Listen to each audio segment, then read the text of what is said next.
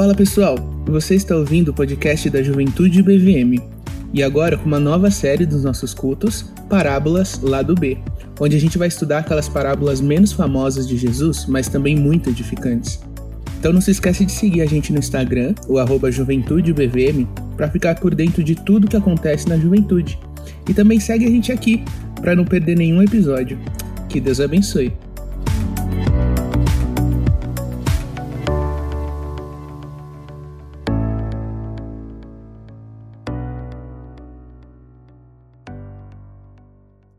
E eu te convido a abrir comigo a Bíblia, então, em mais uma parábola lá do B. Lucas capítulo 13. Nós vamos ler a partir do verso 1. Mais uma parábola não tão conhecida. Na verdade, bem pouco conhecida essa parábola. Compondo essa essa série né, de parábolas não tão conhecidas que a gente está estudando junto e passando a conhecer. Para que o nosso álbum de figurinhas fique completo, né? Tem as parábolas mais conhecidas, mas também as menos conhecidas. E eu gosto muito de de estudar textos bíblicos assim mais é, desconhecidos, porque isso vai, vai compondo, vai compondo nosso coração, a gente vai conhecendo outras facetas de Deus, outros textos, eu acho isso muito legal. Então eu te convido a, a abrir aí comigo em Lucas 13, a gente vai estudar Abre o teu coração para o que o Espírito Santo quer te conduzir hoje à noite. E vamos lá, vamos para a leitura. Lucas 13, a partir do verso 1. A, a parábola mesmo é a partir do 6, mas eu vou ler a partir do verso 1 para todo mundo ficar no mesmo lugar. E naquele mesmo tempo estavam presentes ali alguns que lhe falavam dos galileus, cujo sangue Pilatos misturou com os seus sacrifícios. E respondendo Jesus, disse-lhes: Cuidem vocês que esses galileus foram mais pecadores que todos os galileus por terem padecido assim? Não. Antes eu digo a vocês que se não se arrependerem, todos de igual modo perecerão. E aqueles dezoito, sobre os quais caiu a torre de Siloé e os matou? Vocês cuidam, cuidam que eles eram mais culpados do que todos os homens que habitam em Jerusalém? Não. Eu lhes digo: antes, se vocês não se arrependerem, todos de igual modo perecerão. E dizia esta parábola: Um certo homem tinha uma figueira plantada na sua vinha e foi procurar nela fruto. Não o achando, disse ao viticultor: Há três anos eu venho procurar fruto nessa figueira e não acho. Corte-a. Por que ocupa ainda a terra inutilmente? E respondendo ele, disse-lhe: Senhor, deixa este ano, até que eu a escave e a esterque. E se der fruto, ela ficará. Mas se não der, depois a mandarás cortar.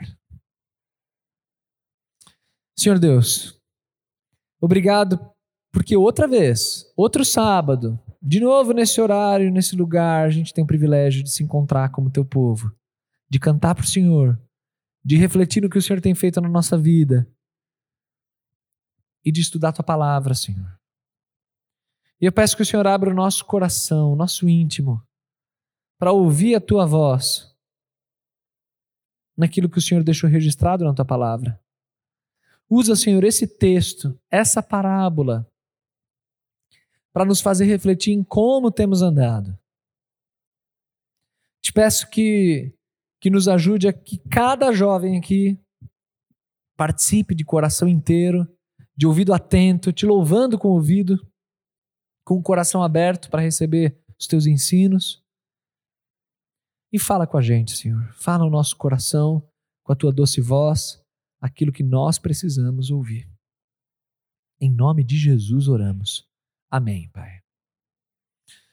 Gente, esse texto aqui é exclusivo do Evangelho de Lucas. Só ele registrou isso aqui para nós.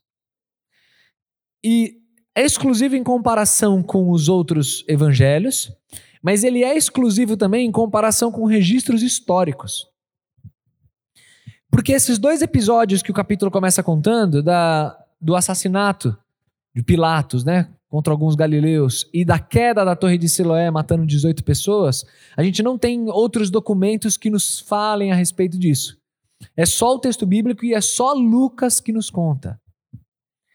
E aí o contexto então desse capítulo começa logo após os ensinos que Jesus deu no finalzinho do capítulo 12, que se você olhar aí com atenção, você ver que Jesus estava ensinando o povo e ele disse que ele disse a respeito do juízo. Ele falou sobre o juízo, sobre a realidade do juízo de Deus. Quem dera já tivesse o fogo aqui do juízo. Jesus estava ali ensinando o povo e mostrando que estava todo mundo pronto para ser condenado, porque todos nós somos pecadores, todos nós somos distantes do Senhor. Então ele vinha nesse ensino no finalzinho do 12, até que no comecinho do capítulo 13, ele então retoma né, essa parte essa parte final, quando chega uma notícia para ele. Lucas registra que fizeram questão de falar para Jesus, né? Alguns dos homens ali presentes foram informar Jesus, o que nos dá inclusive a impressão que esse episódio do, do, da morte dos galileus tenha sido até assim notícia fresca, notícia de última hora ali para Cristo no meio da multidão toda. E se esse é o caso, parece que a maneira como esses alguns que levaram a notícia falaram para Jesus essa notícia tinha algum nível de satisfação na fala deles. Sabe aquela satisfação que a gente tem, né? Quando vai. Quer ser o primeiro a, a contar né, uma notícia, né? povo parece que tem a, a, a, assim, a disputa de quem é o primeiro a saber do, do episódio, que viu e tal. Eu lembro do dia que caiu a árvore aqui na, na igreja lá do culto. Aquilo ali foi uh, breaking news na igreja, assim, foi WhatsApp correndo, foto, ângulos, é, os caras cortando a serra lá, jovem, que eu não vou citar o nome, assistindo, perdendo tempo de vida lá, vendo, os caras cortando a árvore. Para quem não sabe do episódio, é quando caiu uma árvore e fechou a rua aqui, de manhãzinha, não teve culto. Três horas da tarde, jovem assistindo a árvore sendo serrada, assim. Então a, a gente gosta, né, de dar por dentro do que acontece, as notícias e tal. Então o povo lá foi lá já contar para Jesus desse assassinato do, dos galileus. E quando eu falo que parecia haver um tom de satisfação, é porque os galileus eram vistos como como menores, né? Galileu é lá no norte, é longe da Judéia, de Jerusalém, eram os judeus de segunda categoria. E aí parece que quando Jesus está falando do, da realidade do juízo e tudo mais, esses camaradas pegam e contam a respeito disso, meio que se regozijando do fato de que, ó, realmente esse juízo aí que você está falando é, é, verdade mesmo. Inclusive, é, é, como se eles dissessem isso nas entrelinhas. Inclusive, ele já começou. Que você viu? Os galileus que foram oferecer sacrifícios ao que tudo indica, é festa da Páscoa, porque era a única festa que o, o, o, o baixo clero ia lá oferecer sacrifício também. Então, em Jerusalém, no templo, parece que os galileus estavam lá oferecendo sacrifícios e eles foram mortos por tropas romanas, a mando de Pilatos. Não sabemos o contexto, não sabemos o motivo, mas alguma coisa muito grave era para ter uma morte ali no próprio templo. O que mostra também o tanto do caráter de Pilatos, que a gente meio que já conhece pelas outras passagens também. Mas o ponto é que esses galileus foram mortos por tropas romanas e o sangue deles se misturou ao sangue dos sacrifícios que eles ofertavam. Então esse esse é o contexto da notícia. Chega até Jesus essa notícia. E aí que Jesus pergunta a partir disso. É pelo tom da pergunta de Jesus que parece haver algum nível de satisfação nessa, nessa notícia trazida. Jesus pergunta: Mas vocês acham que esses galileus eram mais pecadores do que todos os galileus, porque eles padeceram assim dessa maneira trágica? Você acha que o fato deles terem vivido essa tragédia faz deles pessoas mais pecadoras do que os outros galileus? Porque essa era a mentalidade, né? Alguém viveu uma tragédia, é uma doença, é a perda, é uma morte, é alguma coisa, é porque alguém tem pecado. Lembra de João 9, né, o cego de nascença? Quem que pecou para que ele fosse assim? Foi ele ou os pais dele? Então tinha essa percepção que ainda perdura nos nossos dias, né? Quando a gente vê alguém sofrendo, às vezes lá no fundinho tem aquele pensamento, né? Ah, certeza que tem pecado escondido aí, certeza. Não pode sofrer sem ter pecado escondido, imagina, tem. É, eu vi, eu lembro, tava no culto um dia, tava mexendo no celular, por isso que tá doente agora, é por causa disso. A gente tem essa essa essas conclusões ridículas, né? Então a, a Jesus estava falando, esses galileus que sofreram essa tragédia, essa morte aí, não é porque eles eram mais pecadores do que os outros. Aí o próprio Jesus prossegue. Portanto, se vocês não se arrependerem, todo mundo, de igual modo, vai perecer. Todo mundo precisa se arrepender. A realidade do juízo é para todos. O que eu, tenho falado do juízo é para todo mundo, não é só para esses galileus. E aqueles 18 lá da torre de Siloé? Aí é o próprio Jesus que traz. Aqueles 18 que caiu a torre de Siloé e matou os 18. Vocês acham que essa tragédia, a morte dos 18 ali, todo mundo ficou, meu, no lugar, na hora errada, no lugar errado, né? Os caras estavam lá, a torre caiu, matou. Você acha que isso aconteceu porque eles são mais culpados do que todos os homens que habitam Jerusalém? Imagina, cara, os caras na hora errada, no lugar errado. A minha avó, ela, ela foi órfã porque os pais dela morreram que estavam na rede. Estavam é, na rede lá, o pai e a mãe, com o bebezinho que era o irmão mais novo. E aí a rede presa numa, num muro lá, que era bem mais ou menos. E o muro caiu, cara. Só teve, tiveram tempo de jogar o bebezinho, assim, que era o irmão caçula da minha avó. E o pai e mãe morreram por causa do muro, muro que caiu, eles em cima da rede. Imagina uma tragédia assim. Meu, por que que acontece isso? Por que que morre assim, numa rede, cara? Como assim? O que, que eles fizeram para Deus ceifar a vida deles dessa maneira? Mas aqui é o próprio Jesus. E, gente, esse texto não é tão conhecido e, e ele é tão bom para falar sobre tragédia. É o próprio Jesus falando. Você acha que esses 18, eles eram mais culpados do que todo mundo de Jerusalém para ter acontecido essa tragédia aí? Não. Antes eu digo a vocês: se vocês não se arrependerem, todos de igual modo perecerão. Então Jesus repete esse refrão. Não. O fato de ter tragédias não faz com que alguns sejam mais culpados do que os outros. Todo mundo precisa se arrepender, porque senão vai perecer. A realidade do juízo é para todos. O fato de ter tragédia, gente, diz respeito àquilo que aos nossos olhos, porque nós não temos o controle das coisas, nós chamamos de aleatoriedade da vida. Mas é aleatoriedade da perspectiva de quem está aqui olhando para o céu sem entender como o céu é governado. Aí para nós soa aleatório, um episódio aqui, outro episódio lá, algo bem randômico mesmo, a morte, uma tragédia. Agora, o fato é que, desde que Gênesis 3 se tornou real na história humana e, o, e a humanidade virou as costas para Deus, entrou no mundo o pecado, o afastamento de Deus e todos caminhando em direção à morte. Para alguns a morte chega antes, chega de um jeito X, para outros chega de um jeito Y, mas todo mundo está caminhando em direção à morte. Os 18 que foram mortos pela Torre de Siloé e todos daquela geração que não tem mais ninguém aqui para contar a história. Os galileus que foram assassinados enquanto ofereciam sacrifícios e toda aquela geração que não tem mais ninguém aqui para contar a história. E eu fico viajando, imaginando, né? Às vezes, nos meus dias mais macabros, assim, eu fico imaginando como vai ser a morte de cada um, sabe? Como vai ser a minha morte, como vai ser a, a quando que é o dia, como que vai ser, cara. É legal pensar nisso. Deus tem um plano para cada um. Em 100 anos, próximas gerações vão olhar para trás e, e, vai ter o registro de como cada um de nós morreu. Todo mundo está caminhando para isso. É o refrão que Jesus falou. Todos perecerão. Então, então, por isso eu digo: arrependam-se, arrependam-se. E aí, nesse contexto do juízo, nesse contexto dessas notícias que chegaram, vem essa parábola da figueira. Não confunda essa parábola com aquele acontecimento em que Jesus faz uma figueira que não produz fruto secar. Isso foi, não foi uma história, foi um fato que aconteceu na última semana de Cristo. Então não confunda os episódios. Essa parábola ela é única de Lucas aqui. É, essa história só, só Lucas registra. E o enredo da parábola é sobre um homem que tinha uma figueira plantada em uma vinha. Quer dizer, uma árvore numa vinha, quando, quando o texto fala vinha, é porque é um, é um terreno preparado para o plantio. É um terreno cultivado. De novo, Jesus usando a agricultura, né? Adora contar histórias com a agricultura. Era um terreno cultivável, bem cuidado, pronto para receber uma, uma, uma planta, uma árvore. Quando o texto fala de figueira e fala de vinha, é a associação natural. Desde Isaías, quando o profeta Isaías nos contou, aqui, cerca de 700 anos antes desse texto, uma parábola sobre vinha, simbolizando a nação de Israel.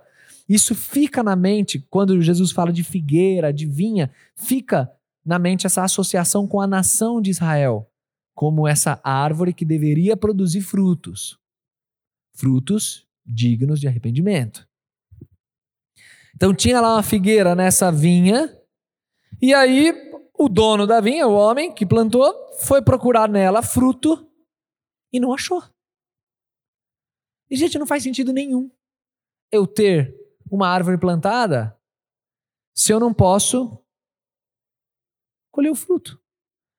Não faz sentido. A árvore, o homem que plantou aquilo, plantou pensando nisso. Fez com um propósito designado. Não faz sentido nenhum eu ter uma caneta se ela não escreve. Para que eu vou ficar guardando uma caneta que não escreve?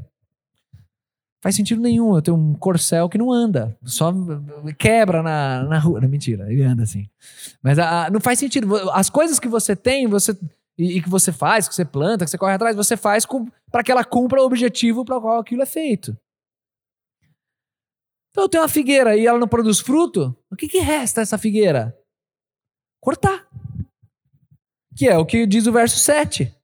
O homem pega e diz para aquele que cuidava da vinha, viticultor: Há três anos eu venho procurar fruto nessa figueira e não tem. Essa figueira não traz fruto. A terra é boa, outras árvores estão produzindo fruto, mas essa figueira não produz. Faz três anos. Gente, lembra que eu falei para vocês que parábola é uma história contada para reforçar um ponto, um grande ponto. A gente tem que tomar cuidado para não ficar querendo criar alegorias e interpretar cada ponto da parábola com algum correspondente da, do cotidiano e tal. Mas eu coloco em forma de pergunta, não em forma de afirmação que eu vou falar agora. Mas conforme eu lia, relia, relia esse texto, estudava. Três anos. É possível que, que essa seja uma referência aleatória? Três anos. Jesus poderia ter escolhido um ano, dois anos, cinco anos, seis meses. Três anos. Por que ele escolheu três anos? Aí que eu coloco em forma de pergunta: será que era alguma referência ao tempo do ministério de Jesus, que ele já tinha desempenhado até aquele momento entre, entre o povo? Não posso afirmar isso. Não dá para afirmar isso. É muito razoável imaginar que três anos seja só um período escolhido que é um período longo de tempo, né? Três colheitas, que tentou uma, tentou duas, na terceira nada. Pelo menos três, né? Até mais do que isso. Aí depende do tempo que a, da figueira que ela, que ela produz frutos, né? Que aí, no caso, eu, paulistano, nunca vi uma figueira. Então eu não tenho essa informação na ponta da língua. Mas a. a... Por que três anos? Pode ser isso. O tempo do ministério de Jesus na terra. Ali, o Israel e a, e a figueira não produzindo frutos. Então o que, que faz? Corta, mano. Corta. Por que, que ela ainda está ocupando essa terra inutilmente? E aí vem o diálogo do viticultor com esse senhor: Senhor, não, não. Vamos deixar mais esse ano? Mais um ano? Vamos dar mais um ano? Sabe aquela última chance? Aquela última. Vamos esperar só mais um pouquinho. Eu vou, eu vou cavar em torno dela, eu vou colocar adubo, colocar esterco. Vamos ver, agora, agora ela produz. Vamos colocar adubo, esterco, agora vai. Aí se der fruto ela fica, mas se não der, aí tudo bem. Aí a gente corta. Essa é a parábola. A parábola, ela ela mostra para nós três expectativas aí, né, do relacionamento de Deus com os homens, ilustrado pela expectativa do, do, do relacionamento do dono da vinha com a própria figueira. A parábola mostra que quem planta uma árvore espera que essa árvore produza frutos. Eu quero isso, quero frutos. Deus, quando derramou o Espírito dele em nós, quando ele converteu você, quando ele te resgatou do lugar onde você estava, e ele transformou tua vida, transformou teus relacionamentos, tua família, tudo mais, ele espera de você que você produza frutos. Agora, essa é uma, é uma, é uma metáfora, né? Produção de frutos que a gente ouve muito, mas vamos tentar pensar o que, que é produzir fruto no contexto bíblico. É uma metáfora que perpassa muito texto da, do Novo Testamento, né? Mas lembra lá de Gálatas 5, quando fala, por exemplo, do fruto do Espírito? Aqueles nove atributos, né? Amor, alegria, paz, bondade, por aí vai. Isso é o que se espera de alguém que recebeu o Espírito, que foi plantado. Você estava em trevas, você estava sem raiz, jogado, seco. Deus pegou tua vida e colocou você num solo fértil. E se você está num solo fértil, se espera que você produza aquilo que você nasceu para produzir. Quando Efésios capítulo 2, verso 10 fala que nós fomos preparados para as boas obras de antemão, lá planejamento de Deus antes da fundação do mundo. Nós somos preparados para as boas obras. É isso que Deus quer de nós. Eu me lembro de João Batista falando: "O machado está posto na árvore pronto para cortar. Produzam, pois, frutos dignos de arrependimento. Se você fala que ama o Senhor, se você fala que se arrepende dos teus pecados, produza isso na tua vida prática, mostre isso. Deus não quer discursos da nossa parte, Deus quer frutos, frutos verdadeiros. Tem uma figueira, é para produzir figo. É para isso que ela serve. Então produza. Às vezes eu converso com as pessoas, jovens, adultos, tudo mais. E é muito comum eu ouvir assim descrições do tipo assim: "Ah, pastor, meu relacionamento com Deus não tá legal". Mas eu sempre gosto de tentar cavar o que que significa o meu relacionamento com Deus não tá legal. O que que, o que, que a pessoa tá pensando quando ela diz isso? O meu relacionamento não tá legal. Via de regra, quando alguém diz isso, especialmente no nosso contexto aqui, Igreja Batista de Vila Mariana, o ensino que vocês recebem, via de regra, meu relacionamento com Deus não tá legal, a pessoa está pensando em leitura bíblica e tempo de oração diário. A minha devocional, vixi, nem lembro mais quando foi a última vez que eu abri a Bíblia. Realmente, isso não é bom, isso não é legal. Precisa cuidar para isso nos tornar um hábito e realmente vai te distanciar de Deus. Mas, gente, eu sempre falo aqui: o relacionamento com Deus é muito mais do que a leitura bíblica diária. A leitura bíblica diária faz parte de um bom relacionamento com Deus. Mas se acontecer de você não ler a Bíblia um dia, não significa que que você agora está totalmente distante de Deus. Até porque não tem um versículo bíblico que diga que você tem que ler a Bíblia todos os dias. Lá no primeiro século, nem Bíblia eles tinham. Taxa de analfabetismo enorme. Não tinha cópia da Bíblia como a gente tem hoje. E como é que esses caras tinham um relacionamento com Deus? Aí o coração pecador já vai, né? É isso, tá vendo? Por isso que eu não leio a Bíblia. É igual os crentes do primeiro século. É isso. O que importa. O pastor acabou de falar. Ler a Bíblia não importa. O pastor disse isso. Não, o pastor não disse isso. O pastor disse que o relacionamento com Deus é muito mais do que ler a Bíblia diariamente. Mas óbvio que alguém que anda com Deus tem sede pela palavra. Mas não, não precisa fazer isso de maneira mecânica. O relacionamento com Deus diz respeito a um monte de coisa que a Bíblia fala sobre o que é uma vida que produz frutos, uma vida de obediência, uma vida que responde adequadamente à voz do Senhor nos contextos práticos, que na hora de fazer escolhas considera a vontade de Deus, que ora a Deus, que conversa com Deus, que lembra de Deus nos seus caminhos. Deus quer isso de você. Só que assim, aí você já foi plantado.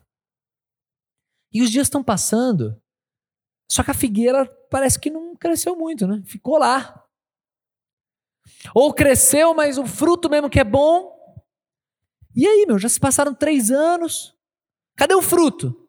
Deus tem a expectativa do fruto, da resposta em adoração que Ele faz por nós. E aí, a parábola nos conta o que Deus vai fazer, o que Deus espera então a partir disso. Quando não tem fruto, o que tem é juízo. E quando eu falo juízo, não seja rápido em já associar a. O pastor está falando que eu vou para o inferno. Não é isso. Se você é um, alguém que foi plantado no Espírito Santo, é um filho de Deus, não é disso que eu estou falando. Juízo não significa só inferno. Juízo significa a mão de Deus pesando na tua vida. E no caso de quem não conhece a Cristo e nunca se arrependeu verdadeiramente, aí sim é a morte eterna e a separação eterna do Senhor. Existe essa expectativa. A árvore que não vai produzir fruto vai ser julgada. As histórias da Torre de Siloé, dos galileus sendo assassinados e de várias outras tragédias com as quais você convive, elas deveriam nos fazer lembrar que esse mundo é difícil, é mal, que tragédias existem e aquilo que nossos olhos veem na nossa peregrinação, um negócio pequeno acontecendo, nos deve sempre lembrar que existe a realidade do juízo. O juízo é real. Você tem prazo de validade, as tuas células estão morrendo, sua pele está envelhecendo a cada dia. Você está caminhando, jovem ainda, a passos curtos, mas você está caminhando para o cemitério. Vai chegar. E aí, quando chegar, você vai olhar no olho do Senhor Jesus Cristo. E aí, o que eu vou falar? O que vai acontecer? Cristo vai olhar para mim e vai falar: servo bom e fiel, entra no descanso do teu Senhor.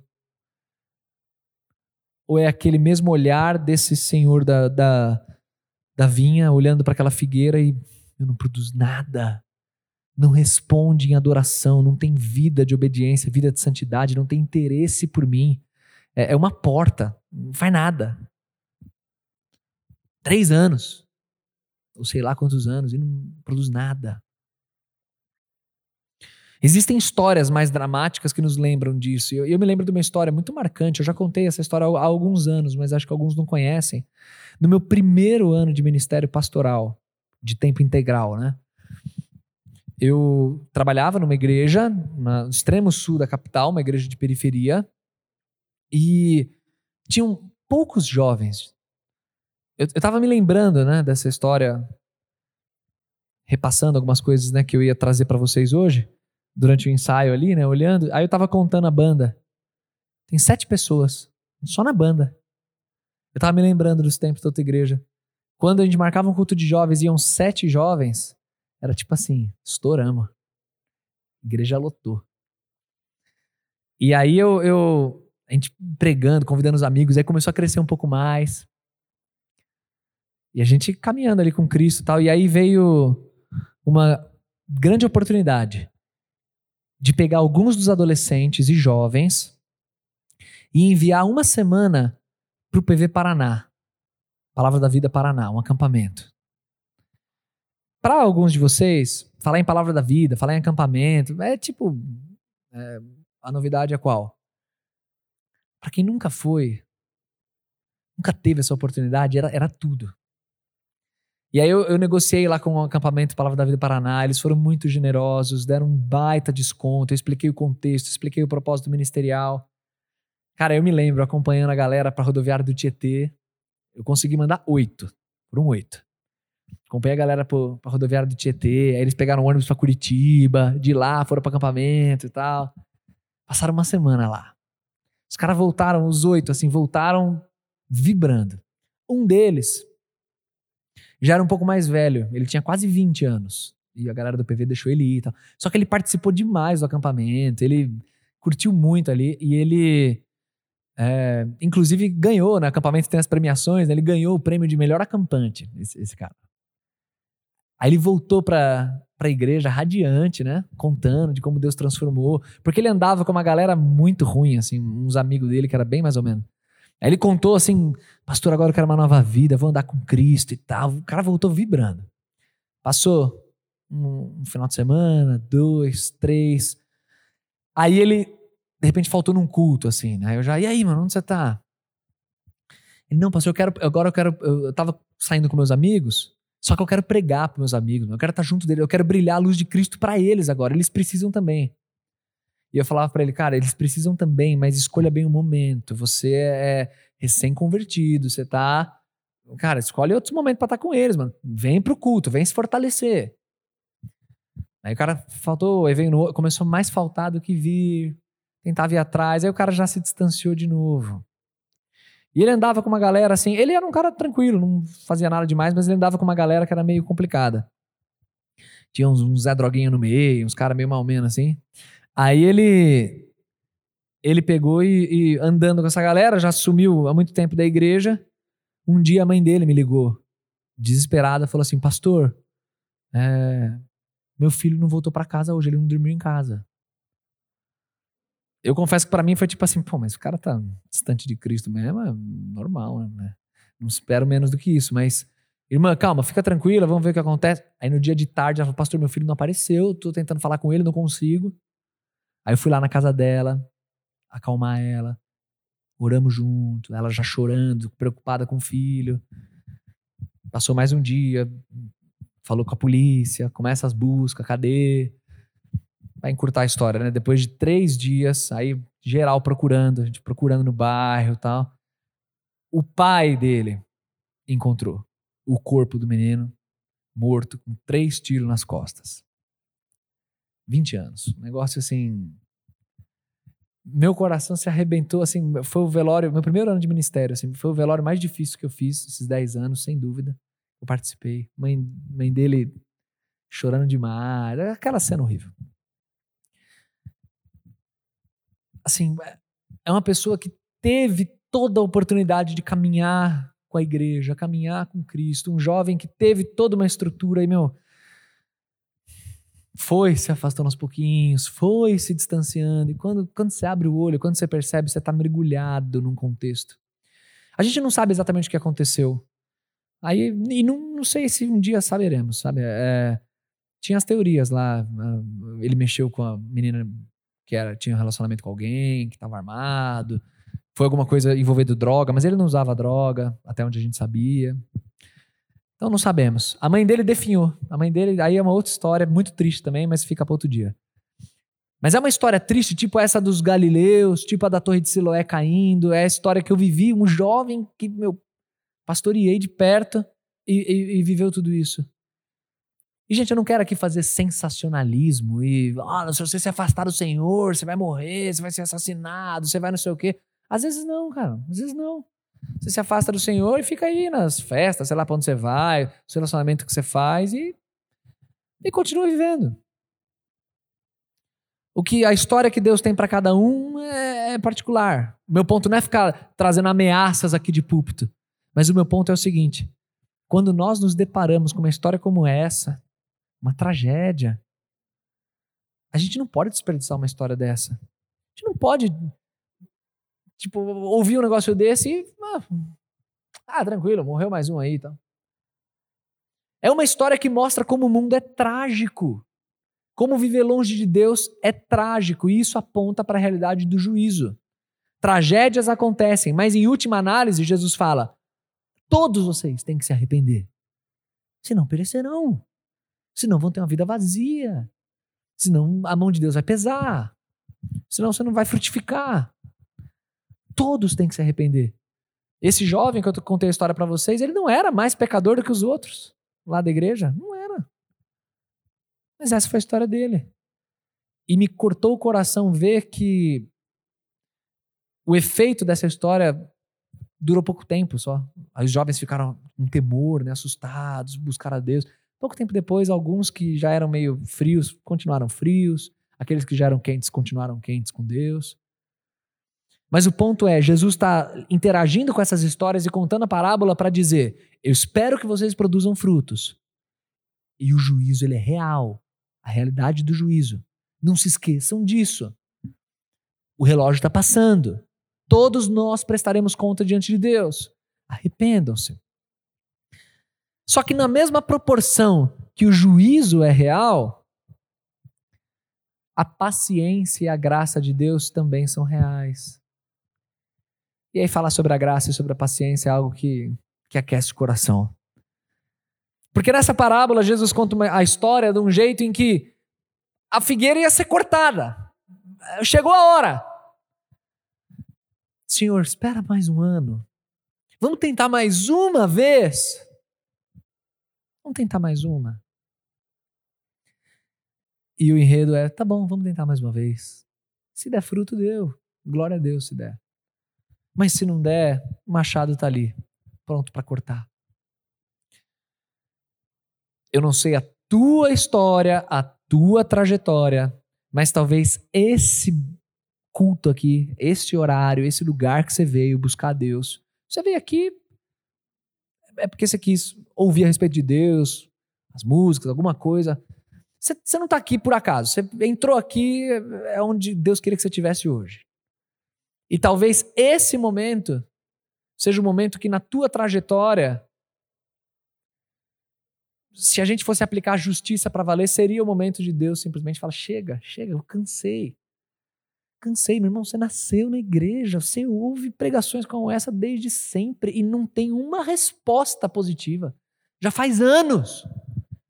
Já deu tempo. Meu irmão, cansei. Você estava no mundo, jogado às traças. Eu te alimentei, te vesti, te dei de comer, te dei amor, carinho, te coloquei um anel no dedo, como diz né, a, a, a música. E só que de novo você está aí comendo lixo, de novo é figueira sem produzir fruto. O pecado tomando conta. Talvez agora fosse, se a gente fosse aplicar a justiça,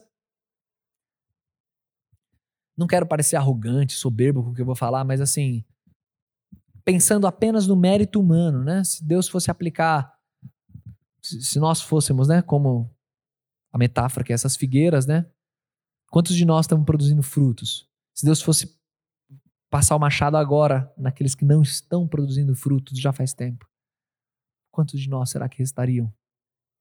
Sendo assim simplesmente justo, rigoroso. Mas a parábola é linda, porque Jesus mostra que Deus é gracioso. Não, não. Então vamos tentar de novo. Se hoje é o teu dia que você está frio, tá... saiba que a graça de Deus ela é disponível para você. Ela está disponível para te reestruturar, te transformar, te, te consertar o caminho, te fazer andar de um jeito reto na presença de Deus. Basta você crer de verdade em Cristo e clamar a Ele: Senhor Jesus, me transforma. Senhor Jesus, isso aqui eu não estou conseguindo lidar. Senhor Jesus, isso aqui eu já estou com 20, sei lá quantos anos eu não estou conseguindo ainda me libertar. Eu, não, eu, ainda não tenho maturidade. Senhor, eu estou. De novo fui exposto à situação e de novo pequei, de novo errei. Senhor, me ajuda. Clama a Jesus. Ele coloca de novo, ele cava, coloca o adubo de novo. Ele te dá toda a oportunidade para que agora vamos ver se no ano seguinte vem fruto. Então a gente se agarre a essa oportunidade. Lembra que Deus, Ele não ama você proporcionalmente aos seus méritos.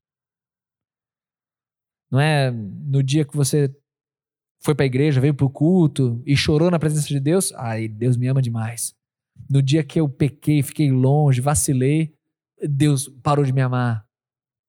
O amor de Deus por você é baseado nos méritos de Jesus. É um amor, é um amor sem fim. A figueira está lá três anos sem produzir nada, mas ele continua amando e cuidando dessa figueira, na expectativa de que o fruto venha. Na expectativa de que o fruto venha. Coloca hoje a tua vida de novo na presença de Deus. Fala, Senhor, eu sei eu não quero brincar com o Senhor. Com Deus não se brinca. Eu não quero brincar com o Senhor. Eu não quero brincar com a realidade da morte. Não quero brincar com a realidade do juízo, com a realidade das tragédias. Não quero achar que comigo não acontece nada. Eu quero ter o temor do Senhor. Mas me ajuda a frutificar, a responder de acordo com o que o Senhor tem feito por mim. Esse é o clamor da parábola. E não só para os galileus, não só para os da Torre de Siloé, não só para o jovem que viveu a tragédia, mas é para todos, porque o refrão que Jesus foi falando antes era: se todos não se arrependerem, todos perecerão. Gente, não é difícil não, viu? Não é difícil. Você colocar o teu coração na presença de Deus e pedir ajuda honestamente, isso não é difícil. E você vê Deus conduzindo a tua vida, você vai ver que não é difícil.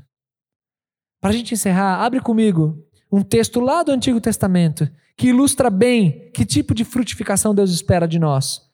É um texto do profeta Miqueias. Vai voltando aí várias páginas que você vai encontrar. Ore ao Senhor pedindo ajuda para encontrar o profeta Miqueias. Depois do livro de Jonas, você vai achar Miqueias. Miqueias capítulo 6. Talvez o versículo mais famoso, ou o segundo mais famoso do profeta Miqueias. Miqueias capítulo 6, verso 8. Diz assim o texto. Miqueias 6, 8. Ele te declarou, ó homem, o que é bom. E o que é que o Senhor pede de ti? Que pratiques a justiça, que ames a benignidade e andes humildemente com o teu Deus. É isso. É andar humildemente com Deus. Praticar justiça, amar aquilo que é justo, amar aquilo que é bom. Pede cura pro teu coração gelado, teu coração cheio de nó aí, pede cura ao Senhor. E vamos voltar a caminhar com Ele, produzir frutos, porque a graça dele nos dá mais uma oportunidade de adubar e de esperar antes do juízo. Vamos orar. Obrigado, Senhor, por tua graça.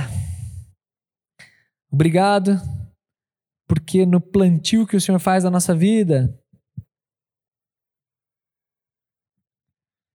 antes de